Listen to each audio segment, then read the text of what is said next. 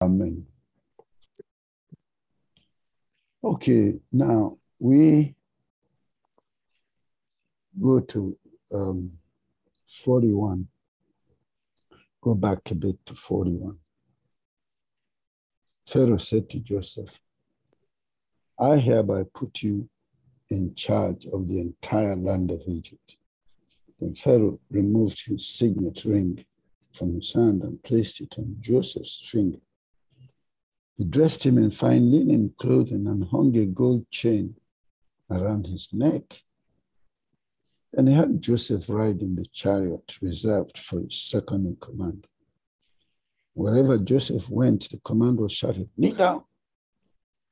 So Pharaoh put Joseph in charge of all Egypt.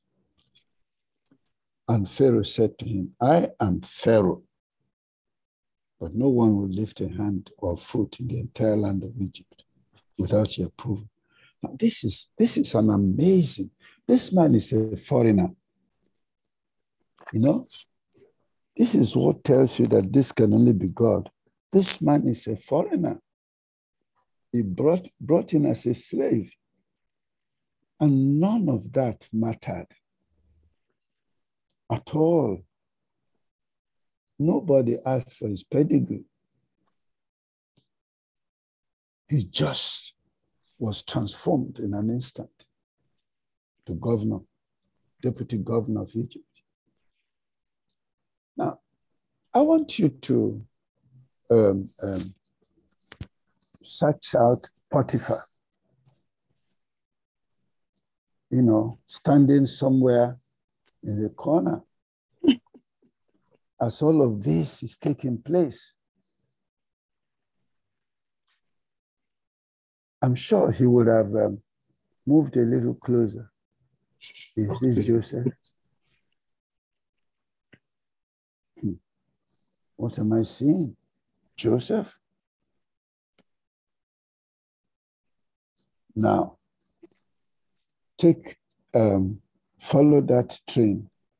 Um, Joseph was riding, and everybody was to bow, you know, kneel down. And then here was Potiphar's wife. you know, when they tell her, kneel down, you say, ah, who is that? She said, Joseph. God Joseph?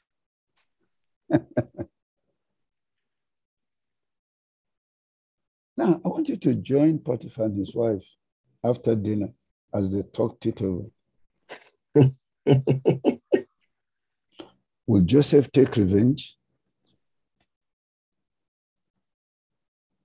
But what did you say she, he actually did to you? Mm-hmm. You know.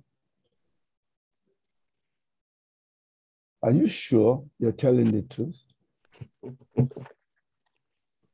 because if he didn't do anything to you and you told lies against him, he might take revenge and you and I will be finished. Mm-hmm. I want us to look at what people do when they have power, how do they use it.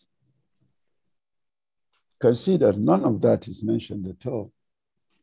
Joseph had more important things to occupy him in the assignment he was given by Pharaoh. And there was no room for personal vendettas. Mm. That's why we study the Bible. That's why we study the Bible. So that we will learn what people do when power and authority come to them, what they do in different. I, have said repeatedly, you know, in this careless that the Bible is about principles and patterns. You know, look at the patterns. Look at it. Study the patterns. How godly men uh, behaved when they had opportunity. What it means not to abuse privilege, not to turn yourself into a demigod that everybody must bow to. To understand opportunities given in life by God Almighty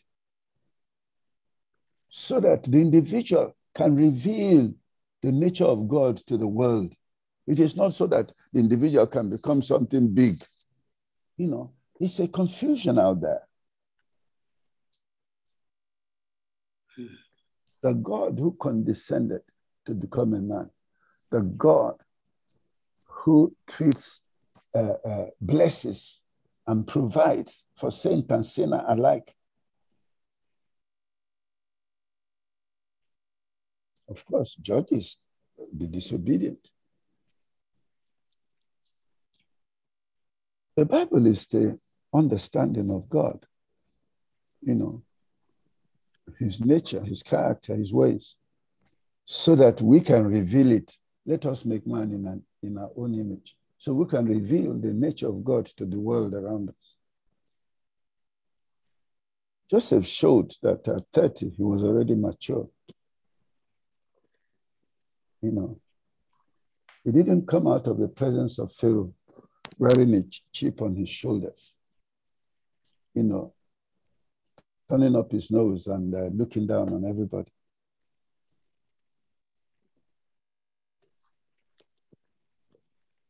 Absolute power for Pharaoh to declare the presence of his courtiers.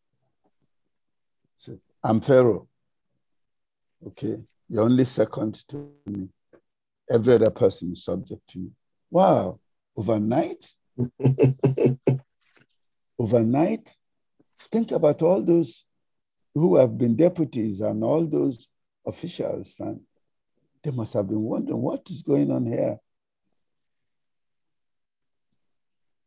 But these are principles of divine elevation. But behind it, we must understand that he would have prepared the man,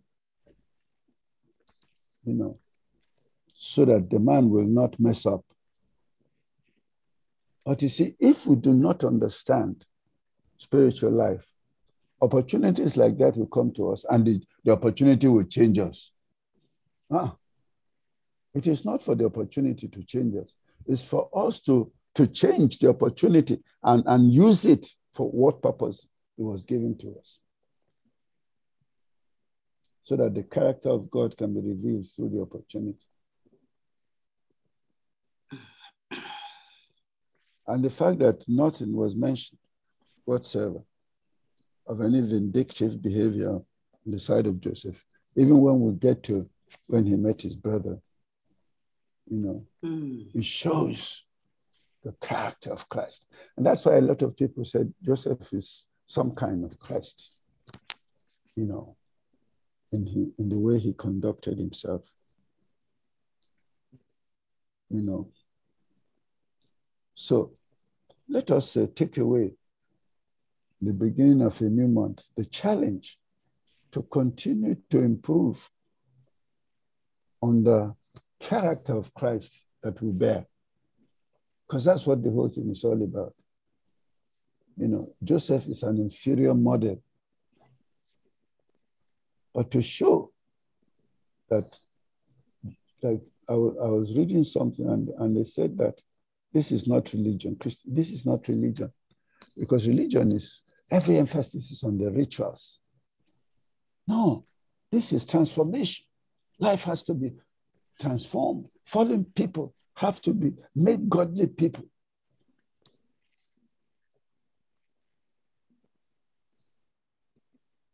Great testimonies abound of God's grace and favor.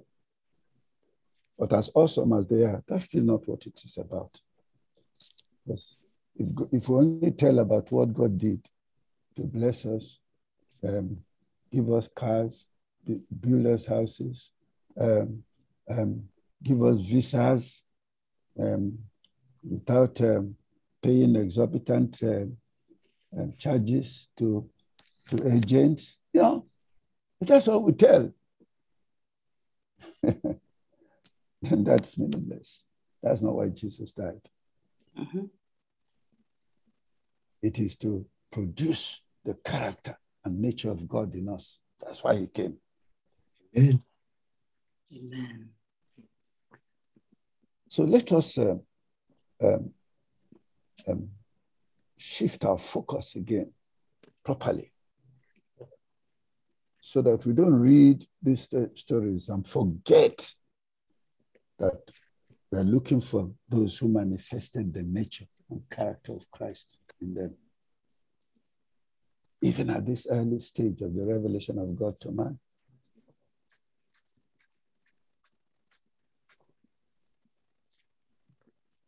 Amen.